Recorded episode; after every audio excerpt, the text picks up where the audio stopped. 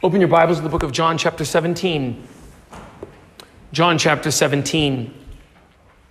We are continuing to study through this marvelous book of the Bible. And in John 17, in our Lord's Prayer,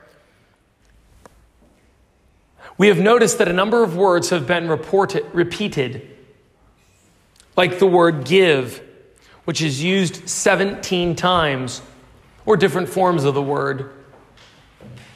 Or the word glory used eight times. Or the word they, them, the men, the ones, this group of people. It's used 49 times. Or Christ Jesus referring to himself. Can you take a guess on how many times Jesus refers to himself in this prayer? Over 70 times Jesus refers to himself. But there's another word that is used over and over in this prayer. Does anyone know what word it is? It's the word world. It's found 18 times in the prayer. Do you have a Bible? Look down at it.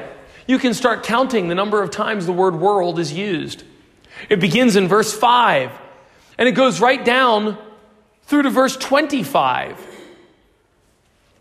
You see, this prayer is a prayer where our Lord Jesus Christ places himself at the center asking, first of all, he would be glorified. It's in verse 1. Father, glorify your Son. Do you see that in verse 1?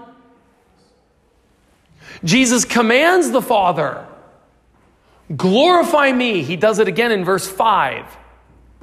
This passage is focused on Jesus. But as the Lord Jesus focuses on himself, he draws in this group of men. They could be called Christians. They could be called believers. They can be called the church. They can be called sheep. They can be called his people. And they're all through this prayer so that we could say this the prayer of our Lord Jesus is praying for himself to be glorified through his church. Did you follow that? What's this prayer about? Jesus wants to be glorified through his church. I ask you, when you pray, do you pray like that? Are your prayers dominated by thoughts of Christ and his church? When you pray, do you pray that way? Even when you pray for your children, are the prayers for your children always connected to Christ and? You see, there is a deep spiritual emphasis on all of our Lord's teachings that we have largely lost. Churches around the world largely focus on things we can see, things we can touch. How do I feel? rather than this, the glory of Christ in his church. But if we learn to pray like Jesus, we will experience a real revival. Because what is revival except an emphasis on Jesus Christ in his prayers for his people? What else is revival except that? When the soul is mastered by Christ alone. But now, did you hear what I did? I just took in all the key terms except one. Which one? In, that, in the last two minutes where I was just explaining, I just, I just explained the prayer of our Lord, right? Jesus prays for his own glory through what? The through the church. But what's the key term that I, that I left out? The world. Friends, how does the world fit into this? When you pray, how should you think about the world? Should you pray for the world? Who is the world? What is the world? Brothers and sisters, John wants to be understood. He's not complicated. In fact, did you know that John, above all the writers of the Bible, chooses the most common words and repeats them more than any other author? Let me give you a few words that John uses more than any other writer in the Bible. Can you think of any?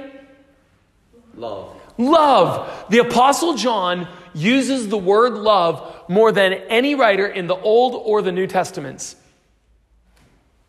Another word that John uses more than any other writer, can you think of one? Believe. believe.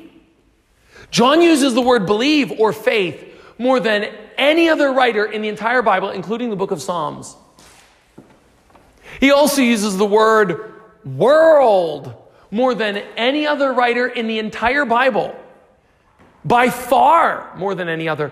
And this chapter, John 17, references the world by far more than any other chapter in the entire Bible. Also, Son of God.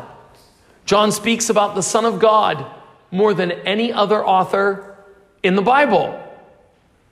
And there are other words that are repeated. Here's the point.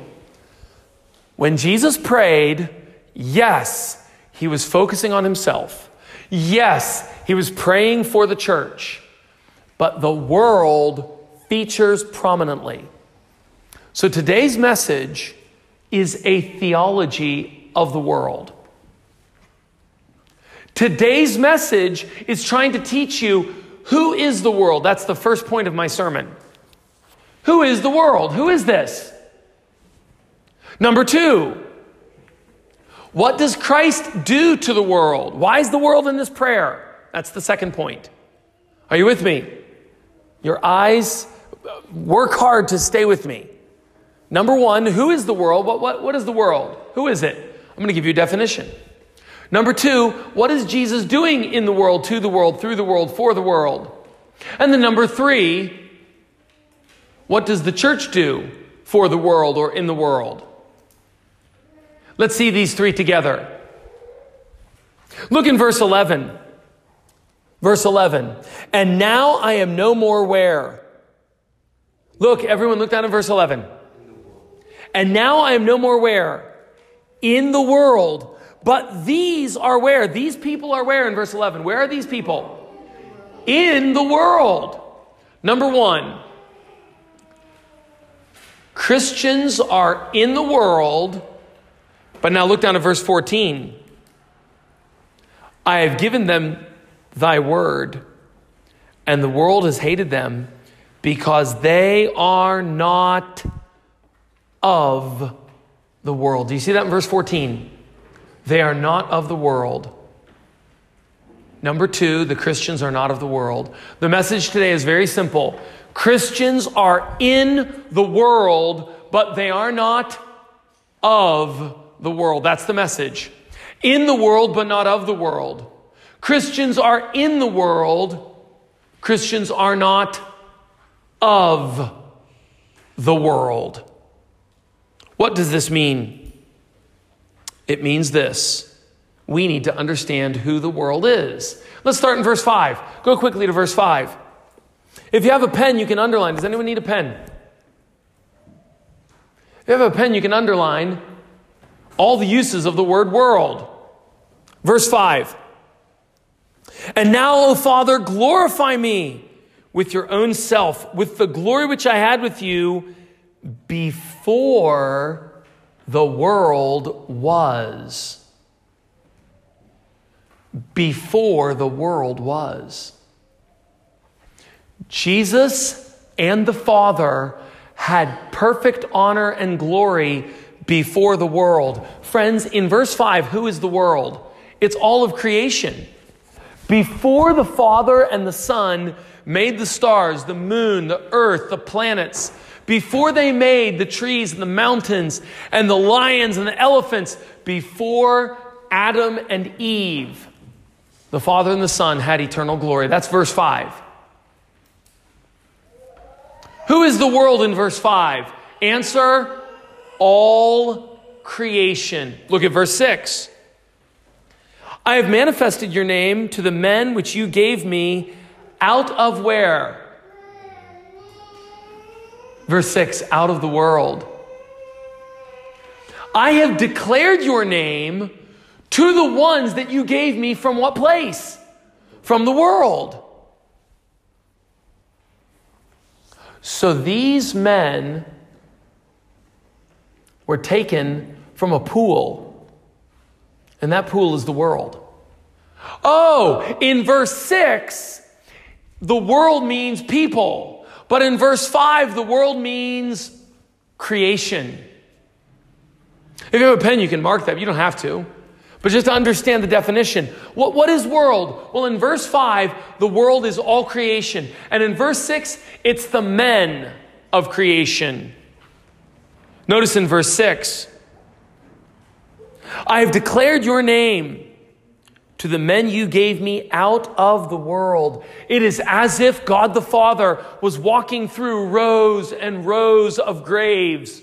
And those graves made up the world. And he pondered and contemplated all men, not yet created, but the Father looked forward and saw all men who would be formed and would be made. And he saw all the Vendas in their rows of graves. And he saw the Tsongas in their rows, lost in the deadness of their sin. And God the Father said, I'll take that one, and that one, and that one, and that one. And he gave that group called in Revelation chapter 7 an uncountable number. He gave that group to who? To the Son of God. Are you in that group? Are you in the group where the Father walked through and said before the world was, I'll take that one and give it to my Son? He gave a people to his Son from where? From the world. He gave a people to his son from this pool of sinners.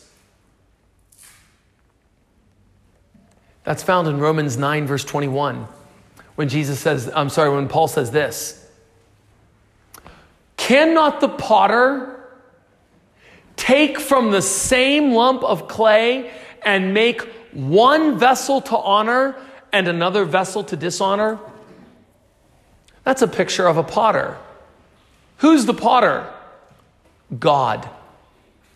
Who is the clay? The world. God, uh, Jesus Christ came down to the world full of sin and he took some of that world, some of that clay, but that clay had fallen on the ground and been rolled around in the dirt and had straw and sticks and hay and leaves in it. It had little rocks and pebbles. It was now dirty. And if you were trying to make a perfectly smooth pot, you would take that lump of clay and what would you do with it? You would throw that lump of clay away. But what did the potter do with that lump of clay? Even though the clay had fallen down, it had been mixed with mud and muck and sticks and dirt and leaves, even though it had every kind of filth in it. What did the potter do? He took that lump of clay, that world, and he pinched off a portion of the clay. And he twisted it and molded it. And you say, You can't do anything with it. It's so dirty. It's defiled. But look at that potter. He's so amazing that he can take something filthy and broken and dirty, something that you would throw away, something that Lucifer would throw away, something that the angels would throw away, something that all sensible humans and corporations, they'd throw it away and say, write that off as a loss. In our business um, ledgers, we've just incurred a loss. That clay is good for nothing. But the Father didn't do that. And the Son didn't do that. Romans 9, verse 21. He took the clay and he formed it. Some vessels for honor and some vessels what? For dishonor. Romans 9:21 is the explanation of John 17 verse 6. And both verses teach infralapsarianism for those of you who are interested in the theology. What does our Lord do? He says, Out from that lump of clay, I've taken my people. That's verse 6. So, who is the world in verse 5? Creation. Who is the world in verse 6? People. Who is the world in verse 9? Go to verse 9. I pray for them. I do not pray for who? Oh, these are sinners. In verse 9, who's the world? These are lost and hopeless sinners, people for whom Christ does not pray. Friends, when Jesus says he does not pray for them, he means he does not pray for them as a high priest.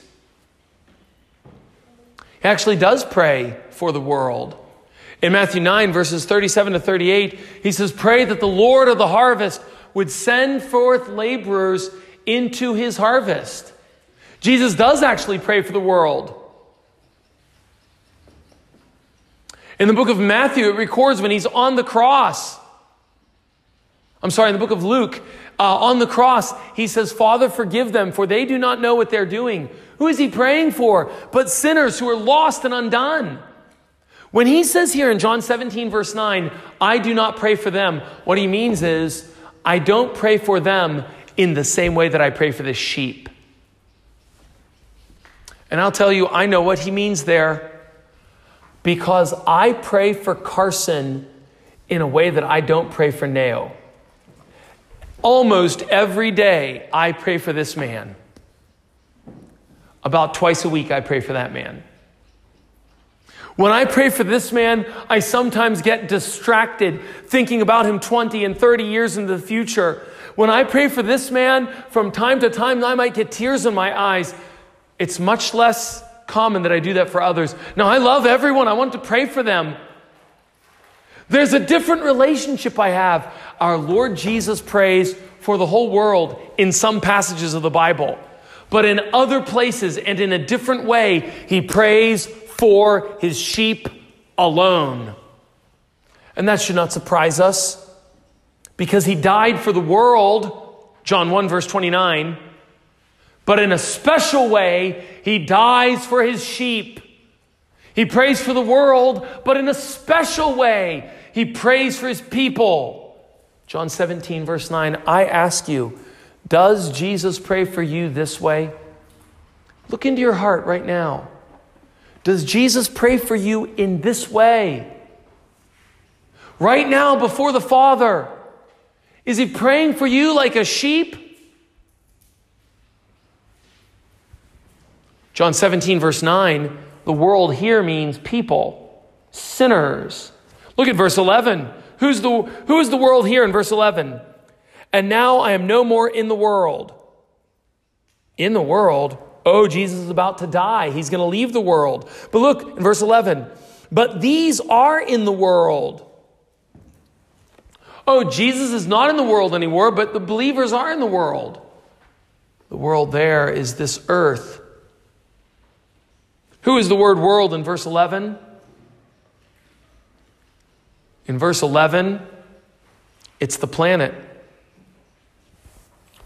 Who is the world? The word world means everything God's created down here on earth. It means the whole story from Adam and Eve to today. That includes the people and it includes the planet, and it includes the events and the time and the history. When Jesus says the word world, he means the whole story, the whole collection, the whole action. He means the whole army that stands up in rebellion against God. Almost always, in the Bible, the word world is written of in opposition to God. Notice in verse 9, I pray for them, I do not pray for the world. Opposition. I chose my people from out of where? I take them out of the world. Who is the world? It's this whole collection, this whole army, this whole pool, this lake, this family, this nation, their whole history and their heritage and their culture and their realm. All of them and their sinful way of life and their lifestyle and their culture and their habits and their actions and their activities. It's the whole history from Adam and Eve down to today. Some Bible commentators get confused on this point. What they do is this they want to say the word world has many meanings. That's not true. The word world has one main meaning, but it's a complex meaning that includes all of these ideas. And you knew that. If I told you, if I told you the story of the world is a big story, would you be confused about what I'm talking about? Or you would say, oh, he's talking about Egypt and Europe and Africa. He's talking about South America and Brazil He's talking about the Indians and the Chinese and, and everything they've done for all the world. You wouldn't be confused if you heard of a book and the title of the book was The Story of the World. Would you say to yourself, I'm just so confused. Is this book going to be talking about the planet or the galaxies, you would know a book that says the title is The Story of the World. It's going to tell us about humans and how they lived on the earth and what they did over many hundreds and thousands of years. It's really not difficult. And that should not surprise us because John is not writing a technical book to trick people. One commentator that I read said this the word world is a technical term. No, it's not.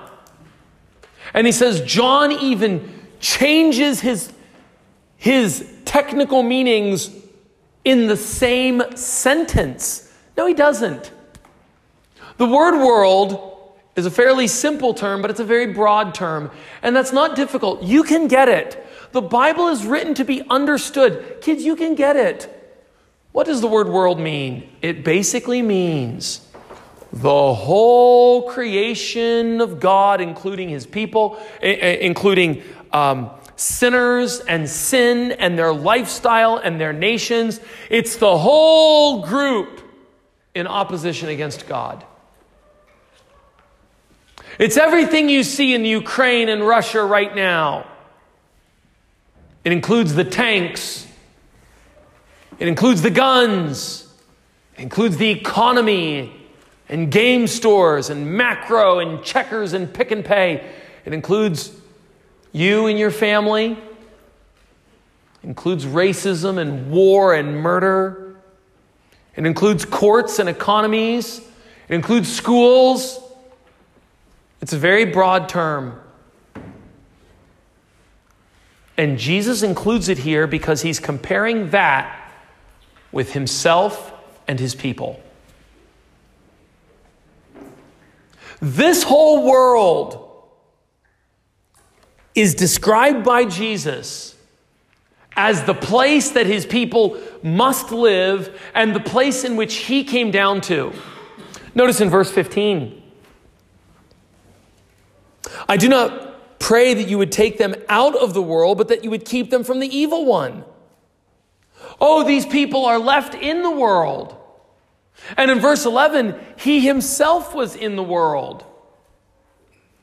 That's what he says in John chapter 1.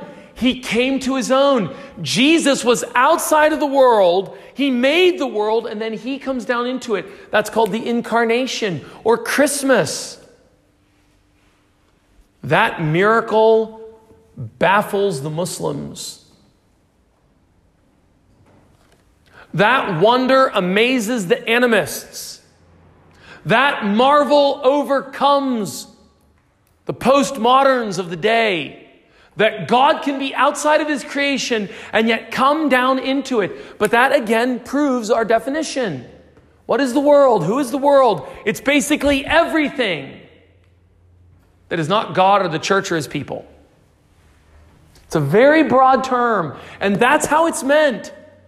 That's why in Colossians 1, which we're going to see tonight, it says, He is going through the world, reconciling all things to Himself. Right. The world is everything that opposes God. Everything that's not the church or His people or Jesus, that all counts as the world. But since it's such a broad term, sometimes He refers to the people specifically. Sometimes He refers to their sinful lifestyle. For example, when he writes in 1 John chapter 2, do not love the world. What does he mean there? Do not love the world. In 1 John chapter 2 verse 15, do not love the world. Does he mean do not love the mountains? No, he's being very it's, clear, don't love the sinful part of the world. Notice this in verse 14. What else do we know about the world? Verse 14. I have given them your word and what has the world done to them? What has the world done in verse 14? Hated them. Why would the world hate, hate them? Oh, that's it. The world hates them because they're now connected to Jesus. They would have no reason to hate them before. Remember, remember, where did these people come from? Where did this group come from? Came from the world. Verse 6 I chose them out of the world. John 17, verse 6. The Father comes down to the world. Remember the dirty clay? What does he do with the dirty clay? He pinches off some dirt and he makes something beautiful. He goes back to that dirty, filthy lump of clay. He takes out some more and he forms it into something beautiful. He comes back to that dirty lump of clay. What is the lump of clay? It's the world. Jesus goes right down there. Oh, but when Jesus touches the clay, suddenly the rest of the clay looks and says, Oh, no thanks. We don't like you anymore. And you say, But, but I'm clay just like you. No, no, no. You were touched by him and we hate him.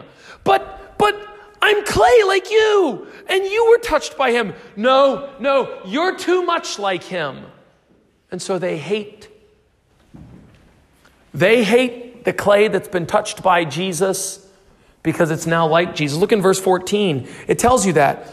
I've given them your word, and the world hated me. Why? Because they are not of the world. And then look at the next word. What's the next word after they are not of the world? What, what's the very next word? No, no, no, no. In verse 14, just as, aim, does yours say just as? What, what does the New King James say there? Just as. just as. Even as. Just as. That word just as is another word that John uses more than any other writer. John compares Jesus with this dirty clay that's been formed into his sheep. And John says, Oh, now those people, where were they in the past? Where were they? They were in the world, but I took them out of the world. I cleaned them up. I pulled the dirt out. I made them beautiful pots. I did this. And now they are like me, just as I have been. They had been like the world, but now they're as me. In verse 14, just as I am not of the world, I made those people the way I am. I'm making them holy. I am holy, the world is not holy. I'm taking them out of the world and I'm making them like me. That's why the world hates them. The world had no reason to hate them when they were sinful, but now that they are out of the world, now the world hates them. That's what our Lord is teaching here. Why does the world hate Christians? Because they're like Jesus. The world hates these Christians because they are like Jesus. How do we see the hatred of the world? Where do we see it? They oppose our message. John 1, verse 11. They don't want to listen to our message. Acts 17, verse 32. How else do we see that they oppose our message? They want to steal your children. They are trying to teach your children every kind of worldliness because they want to send your children to hell. They, the world despises your children. The world hates your soul and would steal your soul. The world would break the sixth commandment, thou shalt not kill. The world would murder your soul and the souls of your children. They would send your children's souls to a lake of fire for all eternity. How else do we see that the world hates Christians? Because anything that's touched by Christianity, the world opposes. Look at what they do with the family. The world hates the family, so it allows anything to count as a marriage. The world hates the family, so they'll give easy divorce laws so that a man may marry his wife and then, oh, so easily he can divorce her. And the government will allow those easy divorce laws because the world hates the biblical family. The world hates manhood. So as soon as men start to act like men, they're going to call it toxic masculinity. The world hates manhood because God is a father and Jesus is a son. The world hates manhood because it's in the Bible. And so the world's going to attack it. The world hates womanhood, so they're going to call it feminism. What is feminism? Feminism is the idea that men are so stupid, women should be just like them. Because rather than having women be beautiful and glorious just the way they are, no, we will not have it. Women should be changed. Women should become like men. Men are toxically toxic and poisonous and evil and we hate them and we want women to be just like them. The Bible teaches rather women are glorious and they should be glorious the way God has made them. Men are glorious and men should be glorious the way God has made them. But of course, our world hates anything that is Christian. Our world hates capitalism. Capitalism is simply freedom in money. Freedom in money. Get your hands off my money, I'll get my hands off your money. That's capitalism. The world hates that. So they invent many schemes to overcome freedom with money. Freedom with money is rooted in the Ten Commandments Thou shalt not steal. You're not free to steal. Why? Because your money is your money and I cannot do what? I can't take it. My money is mine and you cannot? I can't take what's not mine. It's clarified in Ephesians 4, verse 28, where it says, The one who stole, let him steal no more, but rather let him labor, working with his hands the good things so that he may have enough to give to the person who has a need. Really, what I should do is stop stealing, go work for myself, save up my money, and then when this guy has a need, oh, I, oh, I'd love to help you. Let me give to you. And you should work very hard to do the same thing. That's Christian, but the world hates it. So they try to overthrow that, that economic system. And on and on it goes. The world hates believers. Who is the world? The answer is the world is the army that is in rebellion against God and has been so for 6,000 years. The world is the big story of everything that's happening that's not Jesus, God, or the church. But now, let me ask you this What is Jesus doing with the world? Why does he even include the world? Well, he's doing a lot with the world. We've covered some of the things. He's living in the world, he came down to the world. Well, notice this. In verse number 18, as you sent me into the world, even so have I also sent them into the world. There's the as two more times, by the way. Do you see it?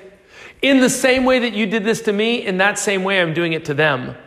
That's why the world hates, because we are very much like Christ. We are little Christs, Christians. Now, notice this in verse 18. Where does Jesus send the people? He's sending them into the world. In verse 15, he leaves them in the world. In verse 18, he sends them into the world. Friends, when you become converted, you have a real goal. You have a mission. And there's two ways to say the mission. One way to say it is verse 19. Look at verse 19. For their sakes, that's the Christians, for the sake of the Christians, I sanctify myself so that they also might be what? Number one is sanctification. Why does Jesus leave you in the world? Verse 19. What's the answer? Sanctification. There's one reason that once you're saved, or there's two reasons, but the first one is this in verse 19. He leaves you here to become holy. That's what we're studying on Sunday nights. And tonight I'm going to give a les- uh, lecture on, on logic. How can we think? How can we be wise in our thinking? Why? We want to be holy. We want to think like God thinks. Why does God leave you in the world? Why does God send you into the world? Number one, so that you would be sanctified. One reason you're still in the world sanctification. He wants you to become holy. Are you doing that? Is your whole life directed around sanctification? Or if we looked more carefully, would we realize, honestly, our lives are directed more around comfort? Jesus sends us to be sanctified, but there's a second reason he sends us. Look at verse 21. Verse 21 so that they all may be one, as you, Father, are in me, and I in you, so they also may be one in us, so that the world may believe. Do you see that? They're sent so that the world may believe. Look down to verse 23. I and them, and you and me, that they may be made perfect in one, and that the world may know Oh, in verse 21, the world must believe. In verse 23, what must the world do? Believe in 21, know in 23. What else in 23? They have to know that you sent me and that you loved me. As you love, uh, you loved them as you loved me. They've got to see something about love. There's belief and knowledge and love. Friends, you are left in this world for two purposes sanctification and saving sinners. That's it. There is no other reason that you're left in the world. You are here to become holy, and you are here to get others to go with you. That's the only reason you're still in this dirty, stinking pool. That's the only reason you're left in this, amidst this deadly army where they hate you and attack you on all sides. Yes, there are other elements to the beauty of God's creation. Yes, there are wonderful blessings that God has put here on this earth, but all of them, every single one of them, is mediated through Christ. When Jesus presents the world in John 17, he does not present one positive aspect of it.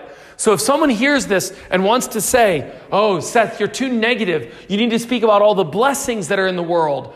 In John 17, Jesus talks to the Father and he doesn't mention one blessing, not one positive thing. He tells us, I've left you in the world to become holy, and I left you in the world to lead sinners to Jesus. Brothers and sisters, what is the whole point behind Grace Bible Church? The whole point is we're trying to reach sinners. Do you not hear the prayer that we prayed today? That long prayer that I prayed was that people would be saved and that you would become more holy. On Sunday nights, we're doing months of teaching so that we become holy. The whole point of this church is evangelism and holiness because that's the reason that God has left us in the world. Let me close with this. In John 17, we see that Christians are in the world but not of the world.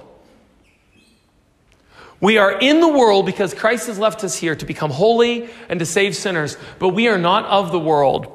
He would want you to be separate and holy and distinct. May God help us to embrace our true calling. Our calling is to be holy, and our calling is to lead sinners to Christ. We should be out of breath chasing people to lead them to Jesus. We should be exhausting our strength, pursuing holiness. May God help us to do that today. Oh Lord Jesus, give us the strength we need to be holy and to pursue this holiness. Forgive us for giving our strength to worldliness and to comfort and to entertainment. Forgive us for being distracted by the ease and happinesses of this lifestyle, the comforts of Egypt rather than the joys of eternity. Forgive us for doing so little to lead our children to Christ and our neighbors and relatives and those at work. Lord, help my poor preaching and my distracted words and methodology, only that some would come to Jesus and that your sheep might be made more holy. Keep us from sin, we pray. May we be in the world for those two purposes, but not of the world. Grant these things in Jesus' name. Amen.